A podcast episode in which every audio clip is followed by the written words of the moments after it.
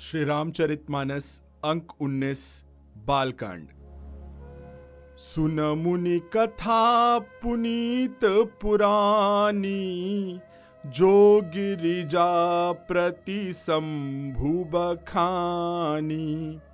विश्व विदित एक कय कय देसु सत्य के तू तह बसई नरेसु। हे मुनि, यह पवित्र और प्राचीन कथा सुनो, जो शिव जी ने पार्वती जी से कही थी। संसार में प्रसिद्ध एक कैकय देश है, जहाँ सत्यकेतु नाम का राजा रहता था, राज्य करता था। धर्म धुरंधर नीति निधाना, तेज प्रताप शील बलवाना।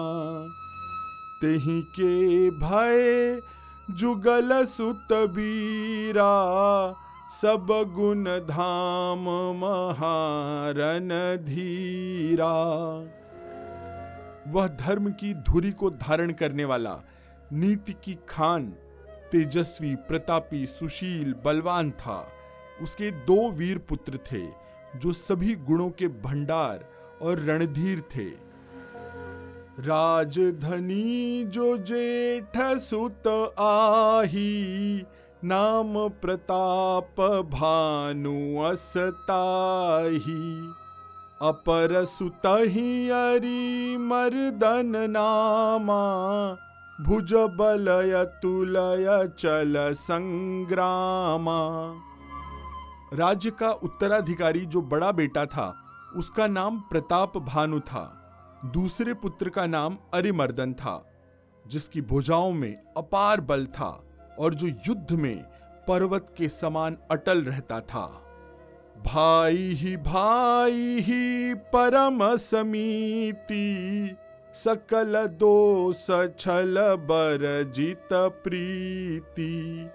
जेठे सुत ही राज नृप दीन्हा हरिहित आपु गवन बन कीन्हा। भाई भाई में बड़ा मेल और सब प्रकार के दोषों और छलों से रहित सच्ची प्रीति थी। राजा ने जेठे पुत्र को, यानी कि बड़े बेटे को राज्य दे दिया और अपने भगवान के भजन के लिए वन को चल दिए। जब प्रताप रवि भय नृप फिर दोहराई देश। प्रजा पालयति वेद विधि कतहु नहीं अघलेस जब प्रताप भानु राजा हुआ, देश में उसकी दुहाई फिर गई। वह वेद में बताई हुई विधि के अनुसार उत्तम रीति से प्रजा का पालन करने लगा। उसके राज्य में पाप का कहीं लेश भी नहीं रह गया। नृपहित कारक सचिव सयाना, नाम धर्म रुचि शुक्र समाना। सचिव सयान बंधु बलबीरा आपु प्रताप पुंजरन धीरा राजा का हित करने वाला और शुक्राचार्य के समान बुद्धिमान, धर्म रुचि नामक उसका एक मंत्री था। इस प्रकार बुद्धिमान मंत्री और बलवान तथा वीर भाई के साथ ही स्वयं राजा भी बड़ा प्रतापी और रणधीर था। सेन संग चतुरंग पारा, अमित सुभट सब समर जुझारा। सेन बिलो की राउ हर्षाना अरुबाजे गह गहे निशाना। साथ में अपार चतुरंगिनी सेना थी, जिसमें असंख्य योद्धा थे, जो सब के सब रण में, यानी कि युद्ध में जूझ मरने वाले थे। अपनी सेना को देखकर राजा बहुत प्रसन्न हुआ और घमाघम नगाड़े बजने लगे। विजय हेत कट कटाई बनाई, सुदिन साधी नृप चले बजाई। जहाँ तह परी अनेक लराई जीते सकल भूप बरियाई। दिग्विजय के लिए सेना सजाकर, वह राजा शुभ दिन, शुभ मुहूर्त साध कर और डंका बजाकर चल पड़ा। जहाँ तहां बहुत सारी लड़ाइयाँ हुई, उसने सब राजाओं को बलपूर्वक जीत लिया। सप्तदीप भुज बल बस कीन्हे, लय लय दंड छाड़ी नृपदीन्हे। सकल अवनि मंडल ते ही काला एक प्रताप भानु महिपाला। अपनी भुजाओं के बल से उसने सातों द्वीपों को वश में कर लिया और राजाओं से दंड अर्थात कर लेकर उन्हें छोड़ दिया। संपूर्ण पृथ्वी मंडल का उस समय भानु प्रताप ही एकमात्र चक्रवर्ती सम्राट था। स्वबस विश्व करी बाहुबल निजपुर कीन्हु प्रवेशु। अर्थ धर्म कामादि सुख सेवई समय नरेशु। संसार भर को अपनी भुजाओं के बल से वश में करके राजा ने अपने नगर में प्रवेश किया। राजा अर्थ, धर्म और काम आदि के सुखों का समय अनुसार सेवन करता था। भूप प्रताप भानु बल पाई काम धेनु भय भूमि सुहाई। सब दुख बरजित प्रजा सुखारी, धर्मशील सुंदर नर नारी। राजा प्रताप भानु का बल पाकर भूमि सुंदर कामधेनु अर्थात मन चाही वस्तु देने वाली हो गई। उनके राज्य में प्रजा सब प्रकार के दुखों से रहित और सुखी थी और सभी स्त्री पुरुष सुंदर और धर्मात्मा थे। सचिव धर्म रुचि हरि पद प्रीति, नृपहित हेतु सिखव नित गुरु सुर संत पितर मही देवा, करई सदा नृप सब कैसेवा धर्मरुचि मंत्री का हरि के चरणों में प्रेम था। वह राजा के हित के लिए सदा उसको नीति सिखाया करता था। राजा, गुरु, देवता, संत, पितर और ब्राह्मण, इन सब की सदा सेवा करता रहता था। भूप धर्म जे वेद बखाने, सकल करई सादर सुख माने। दिन प्रति देई विविध विधि दाना, सुनई शास्त्र बर वेद पुराना। वेदों में राजा के जो धर्म बताए गए हैं राजा सदा आदर पूर्वक और सुख मानकर उन सबका पालन करता था। प्रतिदिन अनेक प्रकार के दान देता था और उत्तम शास्त्र, वेद और पुराण सुनता था। नाना बापी कूप तड़ागा, सुमन बाटिका सुंदर बागा। विप्र भवन सुर भवन सुहाए सब तीरथन विचित्र बनाए। उसने बहुत सी बावलियाँ, कुएँ, तालाब, फूलबाड़ियाँ, सुंदर बगीचे, ब्राह्मणों के लिए घर और देवताओं के लिए सुंदर विचित्र मंदिर सब तीर्थों में बनवाए। जहाँ लगी कहे पुराण श्रुति एक एक सब जाग। बार सहस्त्र सहस्त्र नृप किए सहित अनुराग। वेद और पुराणों में जितने प्रकार के यज्ञ कहे गए हैं, राजा ने एक एक करके उन सब यज्ञों को प्रेम सहित हज़ार हज़ार बार किया। हृदय न कछु फल अनुसंधाना भूप विवेकी परम सुजाना। करई जे धर्म, करम मन बानी। पितनृप ज्ञानी। राजा के हृदय में किसी फल की टोह अर्थात कामना नहीं थी।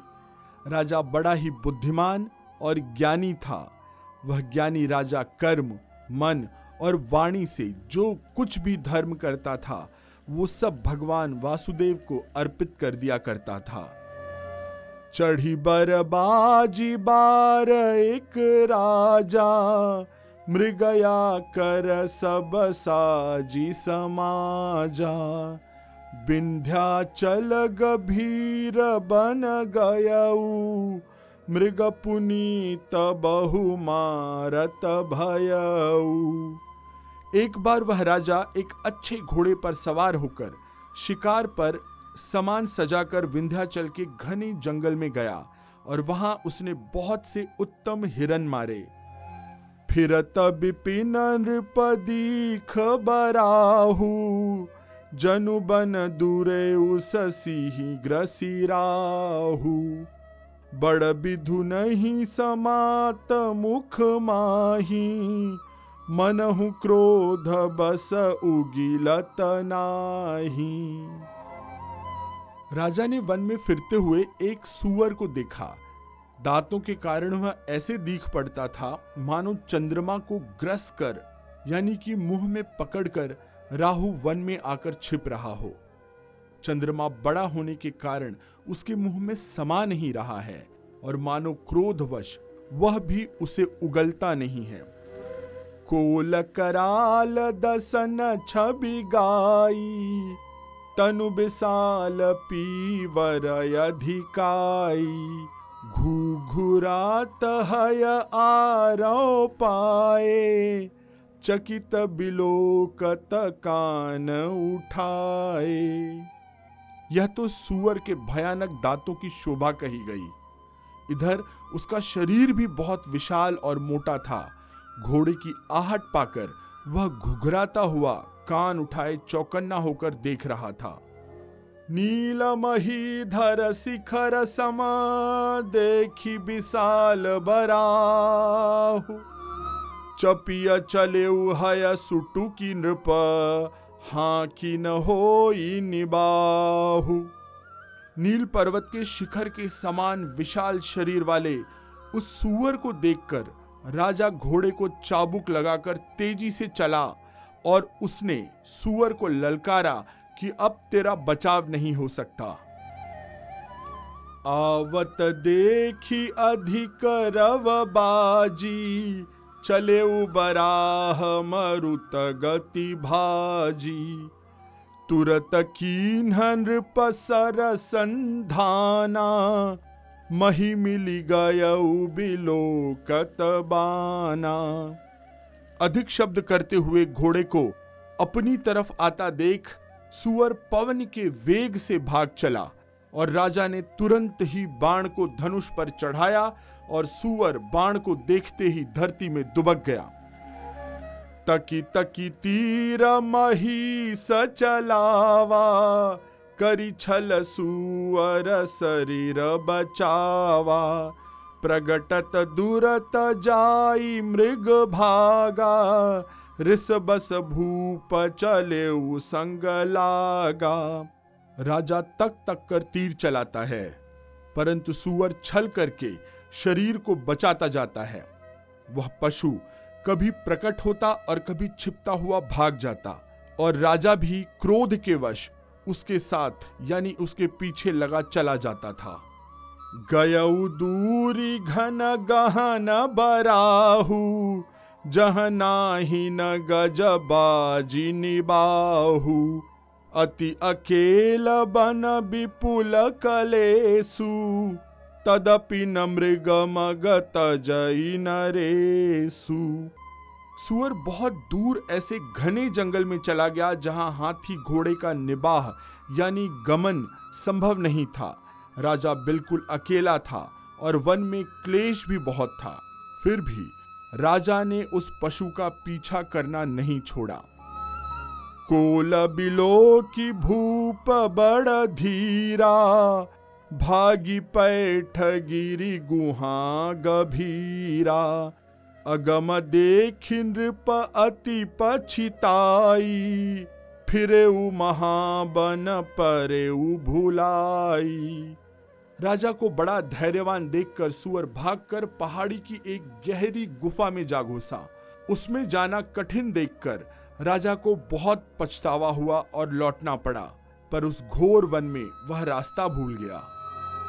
खेद खिन्न क्षुधित त्रिषित राजा बाजी समेत खोजत व्याकुल सरित सर जल बिनु भय अचेत बहुत परिश्रम करने से थका हुआ और घोड़े समेत भूख प्यास से व्याकुल राजा नदी तालाब खोजता पानी के लिए बेहाल हो गया। फिर तब विपिन आश्रम इक देखा। तह बस नृपति कपट मुनि बेसा। जासुदेश नृपली न छड़ाई। समर से न तजी गय ऊपराई वन में फिरते फिरते उसने एक आश्रम देखा। वहाँ कपट से मुनि का वेश बनाए एक राजा रहता था जिसका देश राजा प्रताप भानु ने छीन लिया था और जो सेना को छोड़कर युद्ध से भाग गया था। समय प्रताप भानु कर जानी, आपन अति असमय अनुमानी। गयऊ न गृह मन बहुत गलानी मिला न राज ही नृप अभिमानी। प्रताप भानु का समय अच्छे दिन जानकर और अपना कुसमय, यानी बुरे दिन अनुमान करके उसके मन में बड़ी ग्लानी हुई। इससे वह न तो घर गया और न अभिमानी होने के कारण राजा प्रताप भानु से ही मिला। रिस उर मारी रंक जिमी राजा, विपिन बसई तापस के साजा। तासु समीप गवन नृप कीन्हा यह प्रताप रबिते कर चीन्हा। दरिद्र की भांति मन ही में क्रोध को मारकर वह राजा तपस्वी के वेश में वन में रहने लगा था। राजा प्रताप भानु उसी के पास गया। उसने तुरंत पहचान लिया कि यह प्रताप भानु है। राउत नहीं सो पहचाना देखी सुबेश महामुनि जाना। उतरी तुरगते कीन्ह प्रणामा। परम चतुर न कहे निज नामा। राजा प्यासा होने के कारण व्याकुलता में उसे पहचान न सका।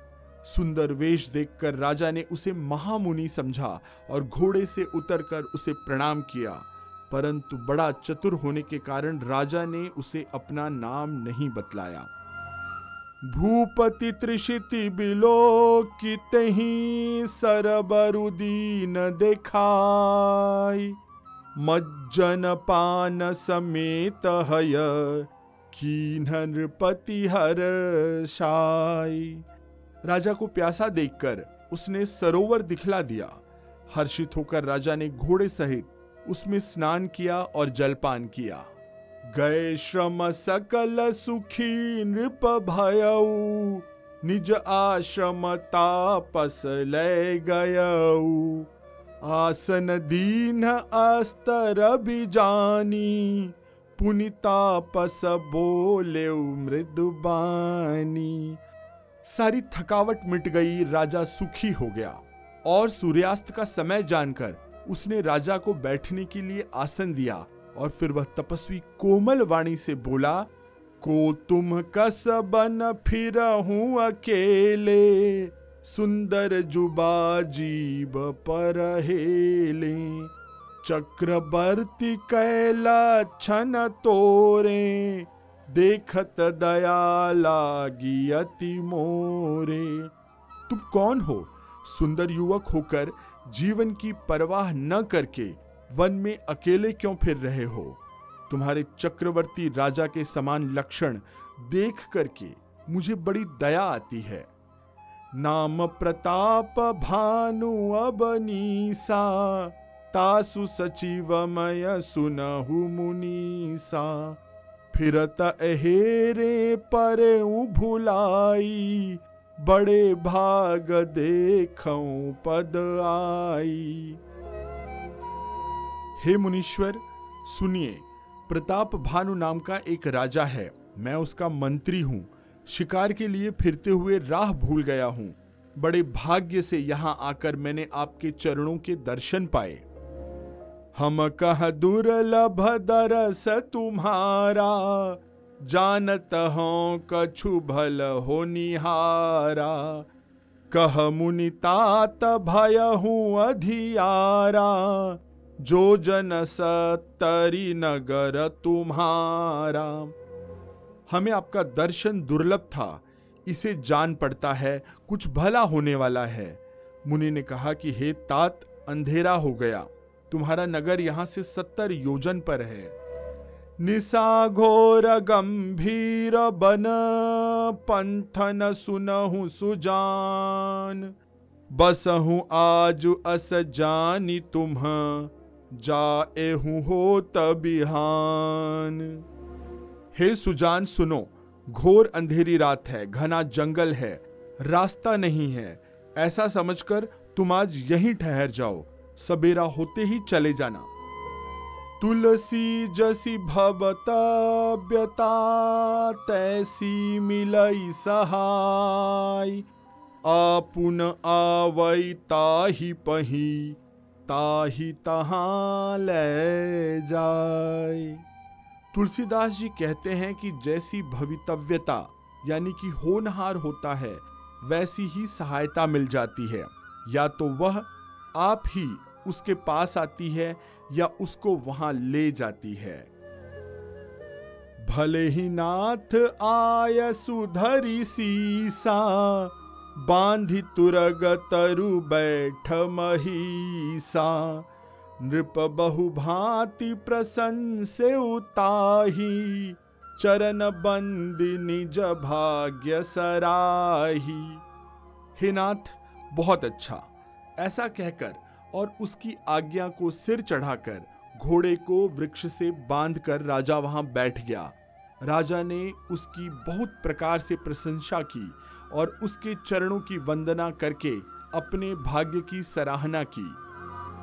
पुनि बोले मृदु गिरा सुहाई, जानी पिता प्रभु कर ढिठाई। मोहि मुनीस सुत सेवक जानी। नाथ नाम निज कहूँ बखानी। फिर सुंदर कोमल वाणी से कहा कि, हे प्रभु, आपको पिता जानकर मैं ढिठाई कर रहा हूँ। हे मुनीश्वर, मुझे अपना पुत्र और सेवक जानकर अपना नाम, धाम, विस्तार से बताइए। ते ही न जान नृप नृप ही सो जाना। भूप सुरदय सो कपट सयाना बैरी पुनि छत्री पुनि राजा छल बल की न चहई निज काजा। राजा ने उसको नहीं पहचाना, पर वह राजा को पहचान गया था। राजा तो शुद्ध हृदय था और वह कपट करने में चतुर था। एक तो वैरी यानी शत्रु, फिर जाति का क्षत्रिय फिर राजा वह छल बल से अपना काम बनाना चाहता था।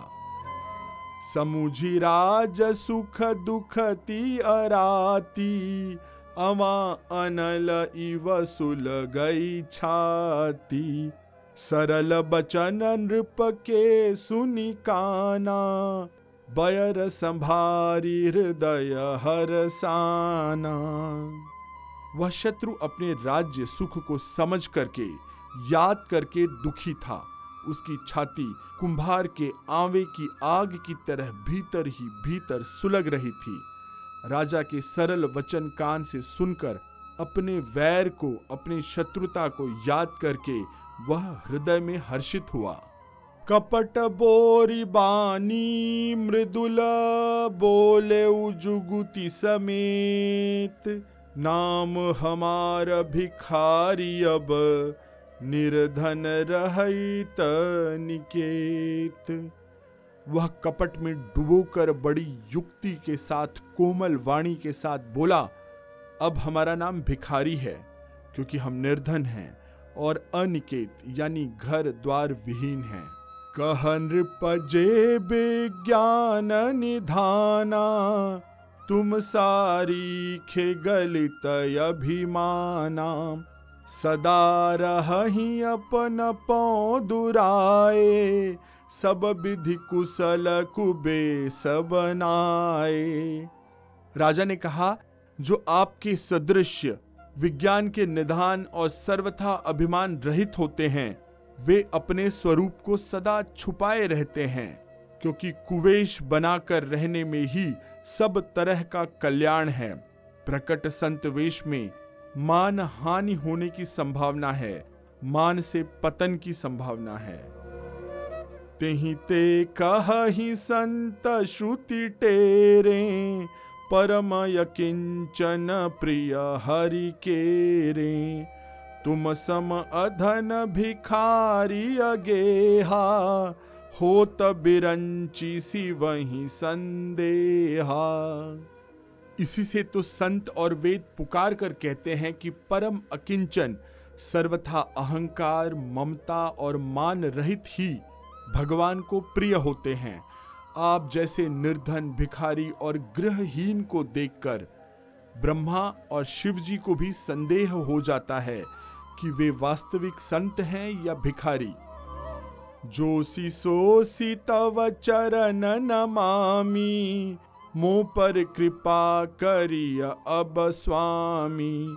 सहज प्रीति भूपति कै देखी, आप विषय बेश्वास विशेषी।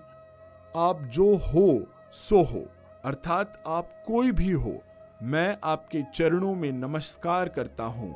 हे स्वामी, अब मुझ पर कृपा कीजिए, अपने ऊपर राजा की स्वाभाविक प्रीति और अपने विषय में उसका अधिक विश्वास देखकर सब प्रकार राज ही अपनाई, बोले अधिक स्नेह जनाई।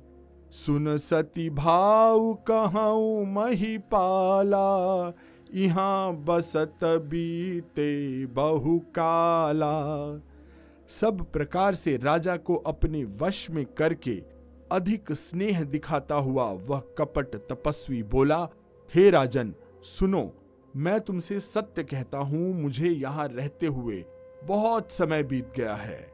अब लगी मोही न मिले को मैं न जनावऊ काहू। लोक मान्यता यनल सम कर तप कानन दाहू। अब तक न तो कोई मुझसे मिला है और न मैं अपने को किसी पर प्रकट करता हूँ, क्योंकि लोक में प्रतिष्ठा अग्नि के समान है, जो तप रूपी वन को भस्म कर डालती है। तुलसी देखी सुबेसु, भूल ही मूढ़ न चतुर नर, सुंदर के की पे खुबचन सुधा सम असन अही। तुलसीदास जी कहते हैं कि सुंदर वेश देखकर मूढ़ नहीं, मूढ़ तो मूढ़ ही है, चतुर मनुष्य भी धोखा खा जाते हैं। सुंदर मोर को देखो, उसका वचन तो अमृत के समान है और उसका आहार सांप का है।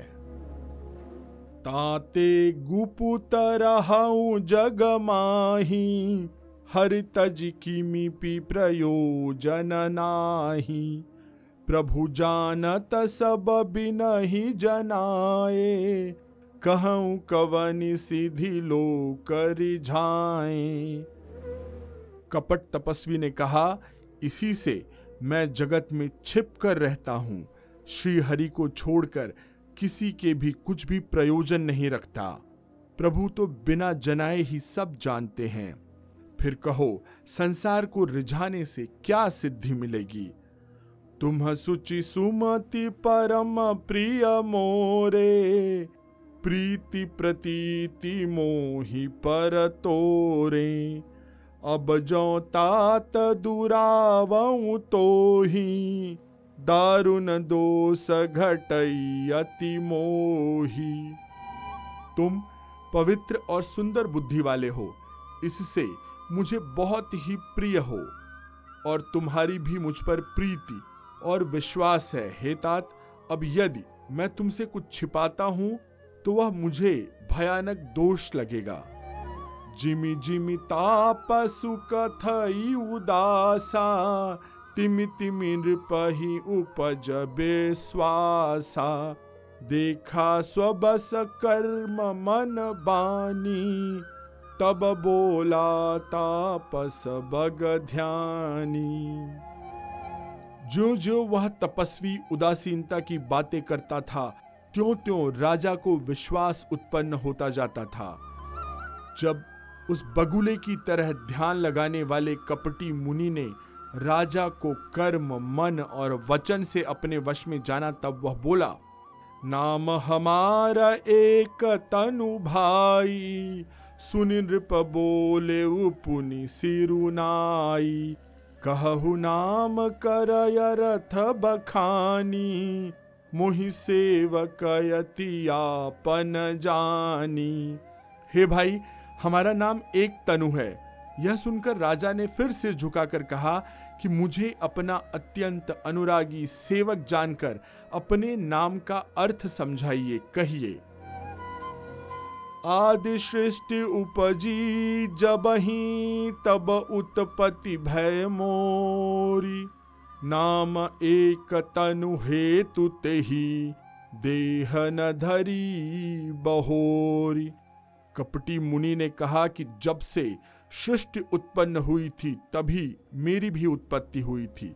तब से मैंने फिर देह नहीं धारण की, इसीलिए मेरा नाम एक तनु है।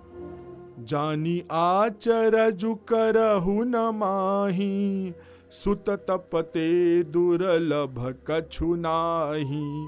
तप बलते जग सृजई विधाता, तप बल विष्णु भय परित्राता। हे पुत्र, मन में आश्चर्य मत करो, तप से कुछ भी दुर्लभ नहीं है। तप के बल से ब्रह्मा जगत को रचते हैं। तप ही के बल से विष्णु संसार का पालन करने वाले बने। तप बल शंभु करही संघारा, तपते अगमन कछु संसारा। भयहु नृपहि सुनि अति अनुरागा, कथा पुरातन कहे सुलागा तप ही के बल से रुद्र संहार करते हैं। संसार में ऐसी कोई वस्तु नहीं जो तप से न मिल सके। यह सुनकर राजा को बड़ा अनुराग हुआ। तब वह तपस्वी पुरानी कथाएँ बताने लगा। कर्म धर्म इतिहास अनेका, करई निरूपण बिरति विवेका।